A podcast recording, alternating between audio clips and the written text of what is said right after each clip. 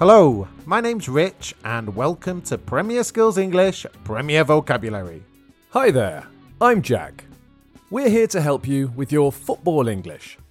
Premier Vocabulary is a mini podcast for you to learn football English one word at a time.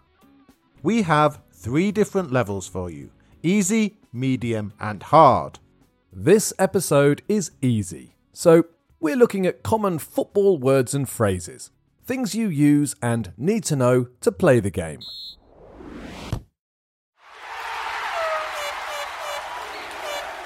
The word we're looking at in this episode is nutmeg. This is a strange word. A nutmeg is when a player puts the ball through an opponent's legs. It can be very embarrassing getting nutmegged. It can be a noun or a verb. You might say the attacker went past the defender with a lovely nutmeg before hitting the ball into the top corner.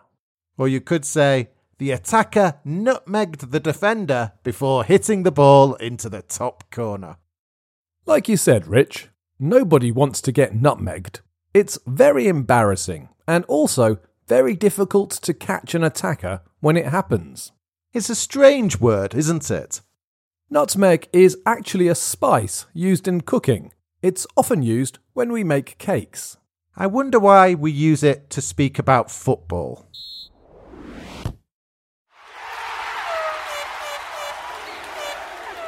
There are a few theories about why we use the word nutmeg in football, and I'm going to talk about the most interesting one.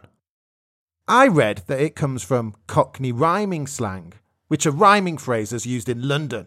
Apples and pears are stairs, bread and honey is money, and nutmeg is leg.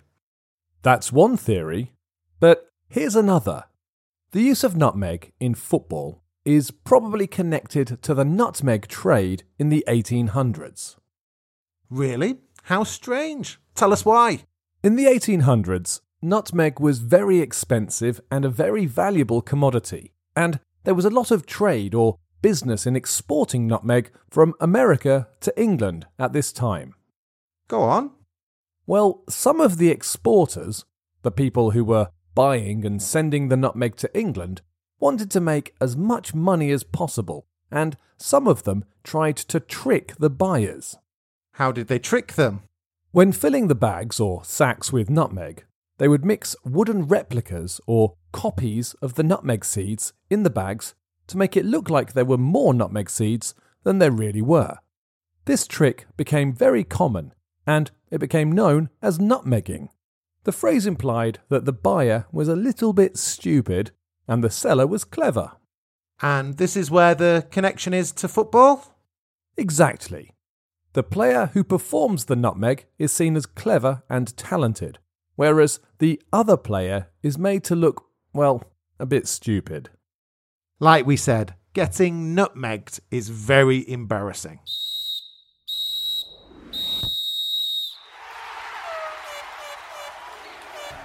There's the final whistle. We'll be back soon with more Premier vocabulary from Premier Skills English. Bye for now and enjoy your football.